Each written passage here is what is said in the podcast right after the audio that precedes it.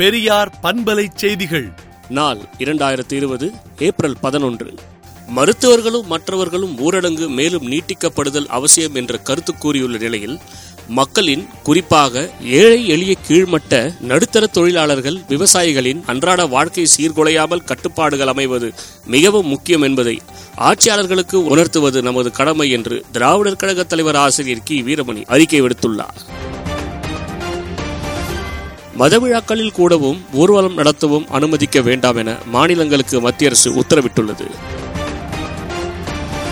உத்தரப்பிரதேசத்தில் கொரோனா பரிசோதனையை அதிகப்படுத்த வேண்டும் என பிரியங்கா காந்தி வலியுறுத்தியுள்ளார்.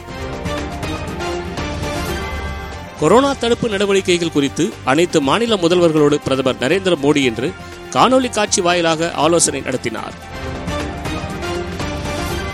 உலக அளவில் கொரோனாவால் அதிகம் பாதிப்படைந்த நாடுகளின் பட்டியலில் இந்தியா இருபத்தி இரண்டாவது இடத்தில் உள்ளது.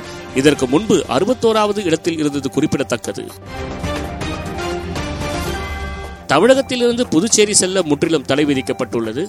புதுச்சேரி தமிழகத்தை இணைக்கும் எண்பத்தி மூன்று பாதைகள் அடைக்கப்பட்டுள்ளது.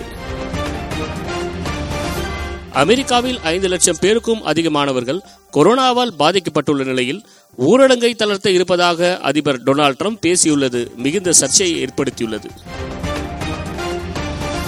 உலகம் முழுக்க கொரோனாவால் பாதிக்கப்பட்டோர் எண்ணிக்கை பதினேழு லட்சமாக உயர்ந்துள்ளது. மேலும் விரிவான செய்திகளுக்கு விடுதலை நாளேட்டை விடுதலை டாட் இன் இணையதளத்தில் படியுங்கள்.